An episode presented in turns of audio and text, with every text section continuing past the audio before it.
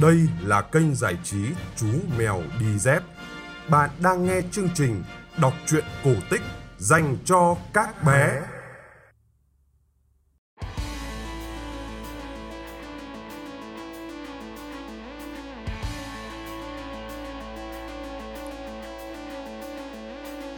Hello, hello, hello, hello, hello. Xin chào các bạn nhỏ. Chúng ta lại gặp nhau trong chương trình kể chuyện cổ tích phát trên kênh giải trí Chú Mèo Đi Dép. Tối nay, chúng ta sẽ cùng nghe chương trình số 364. Câu chuyện cổ tích Việt Nam có tên là Lẩy bẩy như cao biển dậy non. Nhưng trước tiên, chú Mèo Đi Dép xin cảm ơn các thính giả nhỏ là bé Khánh My, bé Nguyễn Kha và bé Linh Sa cùng các phụ huynh đã donate cho chương trình. Sự tiếp sức của các bạn sẽ giúp cho chú mèo có thêm sức lực để ra thêm nhiều câu chuyện hay hơn nữa.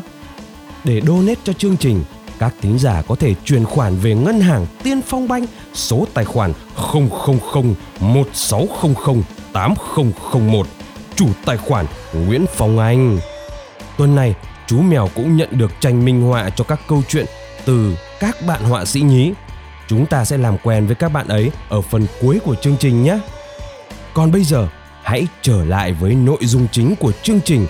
Câu chuyện lẩy bẩy như cao biển dậy non. Bắt đầu như sau.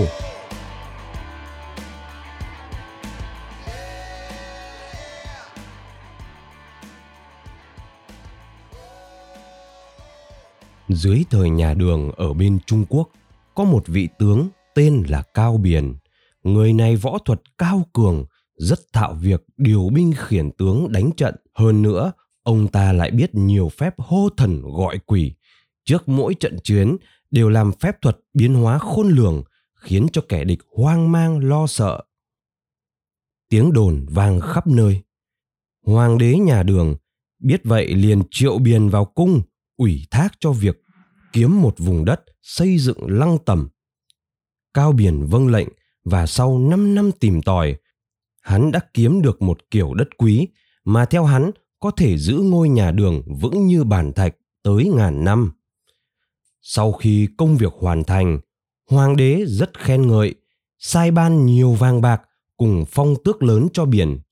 Nhưng biển vốn biết trong kho tàng của hoàng đế có một ngòi bút thần có phép mầu nhiệm mà chính hoàng đế và cả triều thần không một ai biết cả. Vì thế, Biền không nhận vàng bạc mà chỉ nói Muôn tâu bệ hạ, hạ thần không muốn lấy vàng bạc của bệ hạ, chỉ muốn xin một kho trong trăm ngàn kho đồ dùng của bệ hạ bằng cách là để hạ thần tự tay rút trong chùm chìa khóa kho tàng mà quan tổng quản đang nắm giữ. Nhằm đúng chìa khóa kho nào thì xin phép được lấy kho ấy. Hoàng đế lắng tai nghe hơi ngạc nhiên nhưng vốn quý trọng tài nghệ của Cao Biền, lại thấy ý kiến hay hay, nên vui lòng để Biền làm chuyện may rủi, xem thử thế nào.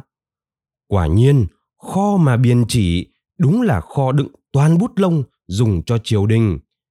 Khi được sử dụng hàng vạn cây bút, Biền mang đến một hòn đá, lần lượt đem chọc mạnh từng ngòi lông vào đá.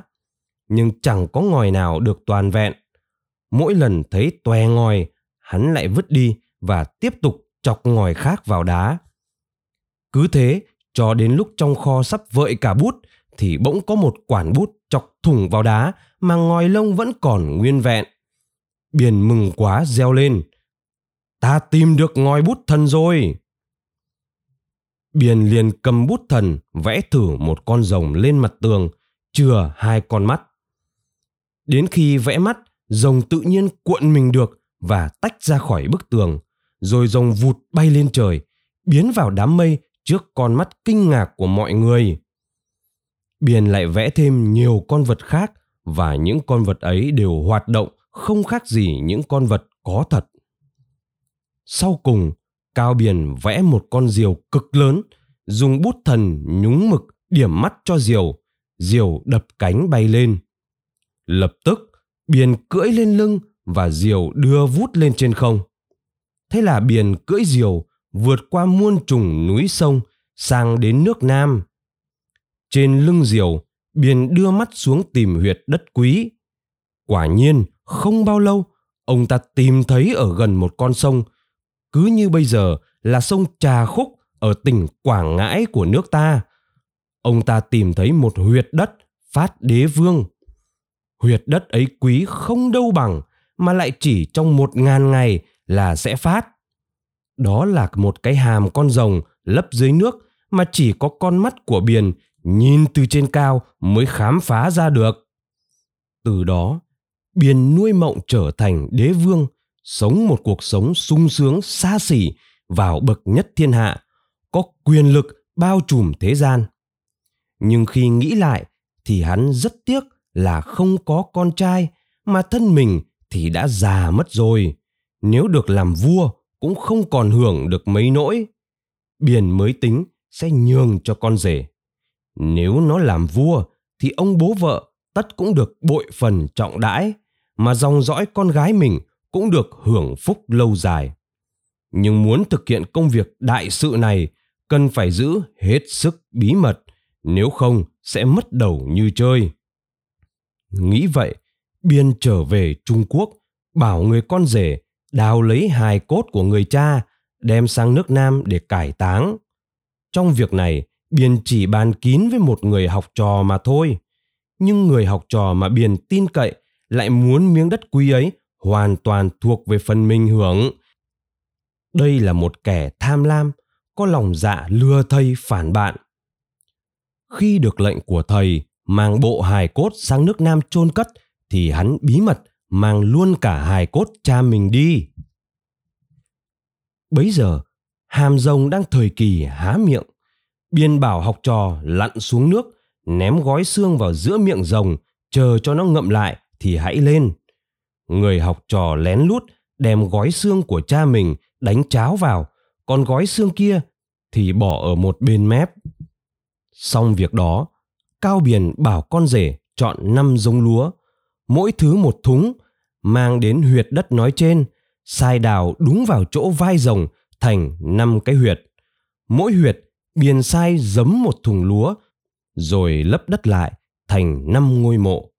Hắn giao cho chàng rể một ngàn nén hương, dặn rằng mỗi ngày thắp một nén, đúng hai năm chín tháng mười ngày, tự khắc thóc nằm dưới huyệt sẽ biến thành một đội quân thiên binh vạn mã nhất tề đứng dậy. Mưu đồ của Cao Biển là sử dụng đội quân thóc lúa ấy để lập nên vương quốc riêng. Dặn dò đâu vào đấy, Biển trở về Trung Quốc. Thời gian trôi qua, hôm ấy chỉ còn 10 ngày nữa là hết hạn công việc mà Cao Biển đã dặn. Thì tự nhiên, vợ của người học trò ở nước Nam trở dạ, đẻ luôn một lúc ba người con trai khôi ngô tuấn tú lạ thường. Vừa mới sinh ra, ba đứa trẻ đã biết nói biết cười. Chúng hô hào điều binh khiển tướng, triệu tập ba quân tiến đánh triều đình, lập nên đại nghiệp. Người nhà ai nấy sợ xanh cả mặt. Chỉ trong một buổi, lời đồn lan đi bốn phương, người hiếu kỳ kéo đến xem nươm nượp. Con rể biển chạy đến, thấy sự như vậy thì sợ lắm. Tính gã vốn hèn nhát, liền quát bảo người học trò.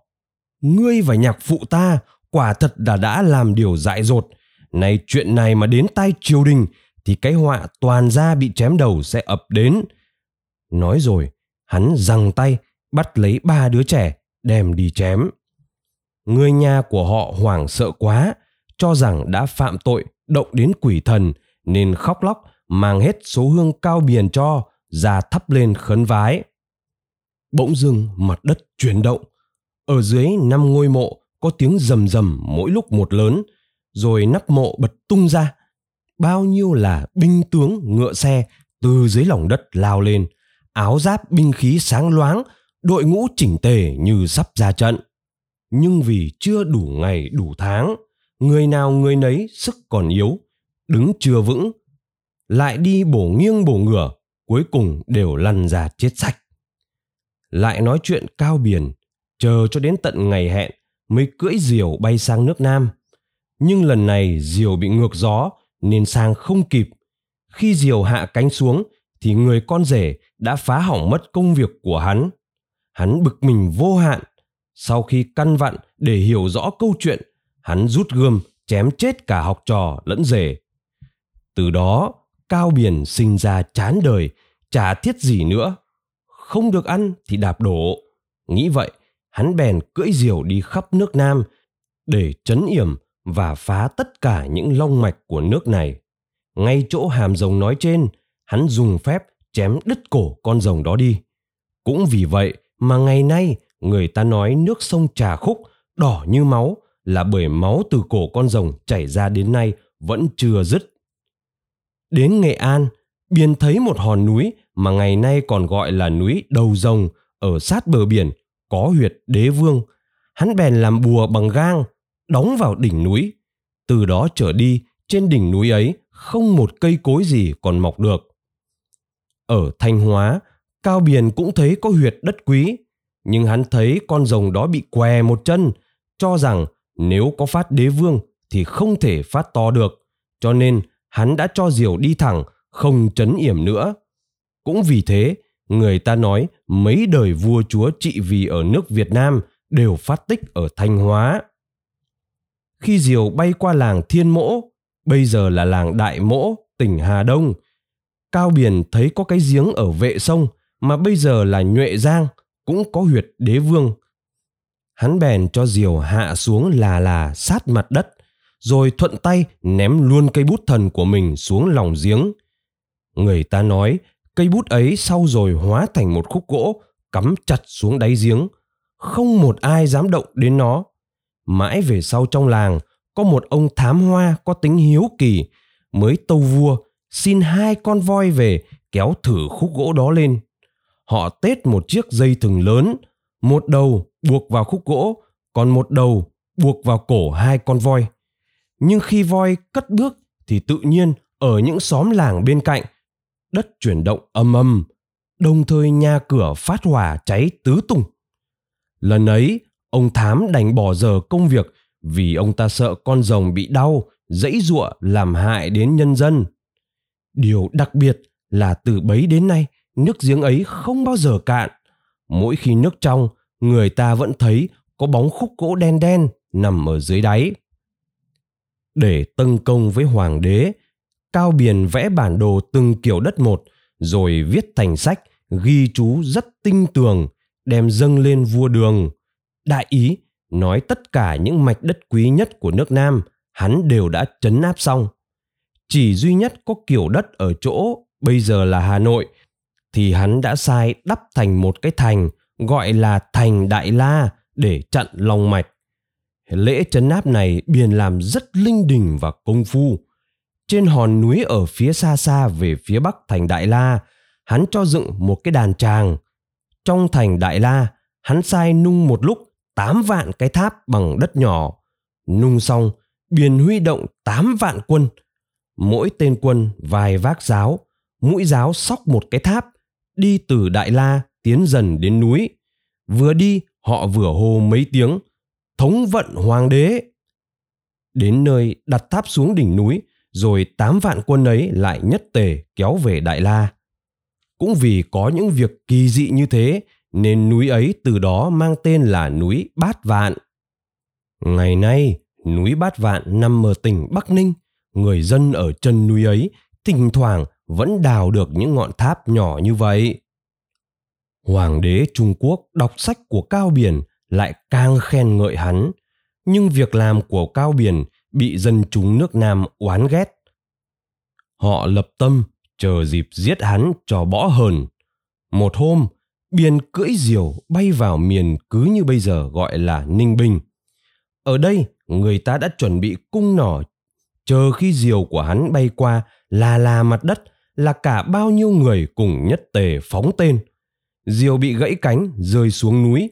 Biền bị trọng thương, sau đó phải đưa về trung quốc hòn núi ấy ngày nay còn mang tên là núi cánh diều một trong ba ngọn núi ở gần trụ sở ninh bình cao biển về nước được ít lâu thì bị thủ hạ giết chết người ta theo lời dặn của hắn đem hài cốt chôn ở một cái gò cát ở mé biển miền Nam, cứ như bây giờ là thuộc tỉnh Phú Yên.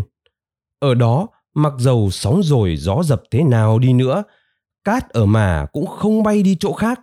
Người đi thuyền qua đó vẫn gọi là mả cao biển. Ngày nay, chúng ta có câu lẩy bẩy như cao biển dậy non là ý nói rằng nóng nảy vội vàng sẽ thiếu chu đáo và thế nào cũng nhận lấy thất bại.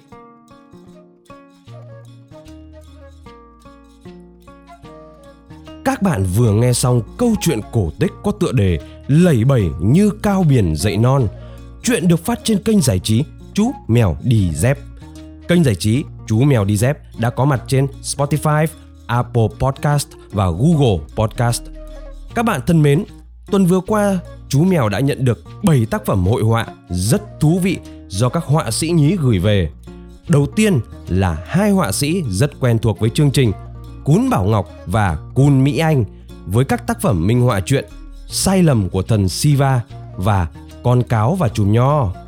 Tiếp theo là họa sĩ Lâm Hạ Minh với hai tác phẩm minh họa cho truyện Ba chú heo con và Rapunzel. Họa sĩ Cam 5 tuổi, với tác phẩm minh họa truyện Cô gái tóc dài. Họa sĩ Khánh An 7 tuổi, minh họa truyện Chúa tể xanh lè. Và cuối cùng là họa sĩ Trịnh Ngọc Gia Hân 8 tuổi, mang đến một tác phẩm rất mới mẻ minh họa cho chuyện nàng công chúa pha lê. Ai chà chà, câu chuyện này thì chú mèo chưa từng đọc qua. Tuy nhiên, bạn Gia Hân nhắn chú mèo là nhờ chú tìm đọc câu chuyện này. Chú mèo rất vui và sẽ cố gắng tìm chuyện nàng công chúa pha lê để đọc cho Gia Hân nghe nhé. Các bạn thính giả nhỏ thân mến, nếu các bạn muốn nghe một câu chuyện nào đó mà chú mèo chưa từng đọc, đừng ngần ngại, hãy nhờ bố mẹ mình gửi yêu cầu cho chú mèo qua fanpage của chương trình nhé. Còn bây giờ, thời lượng của chương trình đã hết rồi. Chú mèo xin cảm ơn các họa sĩ nhí và hẹn gặp lại tất cả các bạn thính giả nhỏ trong chương trình lần sau nhé. Xin chào, bye bye.